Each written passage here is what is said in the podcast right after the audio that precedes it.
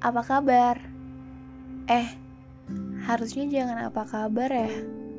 Terlalu basi kan? Itu pertanyaan paling basa-basi dan ngebosenin sih yang pernah saya dengar. Ya habis gimana lagi? Saya yakin pasti di dunia ini gak ada orang yang benar-benar baik-baik aja tapi kebanyakan orang justru lebih sering bilang baik-baik aja padahal kita nggak tahu tuh orang itu lagi capek lagi pusing mikirin sesuatu dan lain hal atau mungkin lagi sakit. Terus mereka lebih milih buat bilang gak apa-apa. Gak apa-apa di luar tapi luka di dalam. Kalau orang bilang bahasa ngetrennya itu sakit tapi tidak berdarah. Capek ya bohongin diri sendiri bilang gak apa-apa baik-baik aja. Padahal terselip seribu makna di balik kalimat gak apa-apa. Kebanyakan orang memang lebih suka nyembunyiin perasaannya ketimbang harus jujur. Terkadang memang ada hal yang gak seharusnya diungkapkan. Kadang kita ragu mau ngomong. Takut responnya nggak sesuai sama apa yang kita harapin, takut nyakitin perasaan orang lain, atau takut ngebebanin pikiran orang lain. Sebenarnya ada alternatif lain sih selain diungkapin. Pilihannya ada dua, diungkapkan atau diikhlaskan.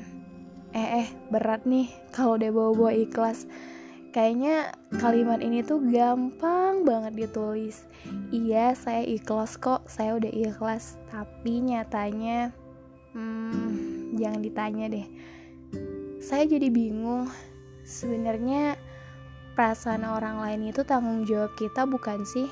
Kalau bukan tanggung jawab kita berarti namanya kita egois dong.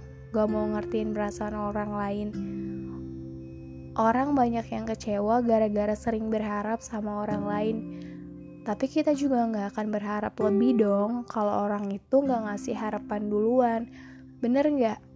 Apa emang cuma sayanya aja kali ya yang kebaperan?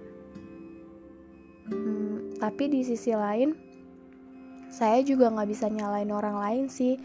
Saya nggak bisa maksain orang untuk selalu paham gimana perasaan saya, apa yang lagi saya rasain mereka kan taunya saya senang-senang aja terus saya mikir mungkin salah satu alasan kenapa orang lebih suka bilang gak apa-apa karena mereka udah tahu jawaban apa yang bakal dilontarin sama lawan bicaranya paling mereka cuma bilang sabar ya pasti kamu bisa nyelesain semuanya ujung-ujungnya balik lagi kan sama diri kita sendiri.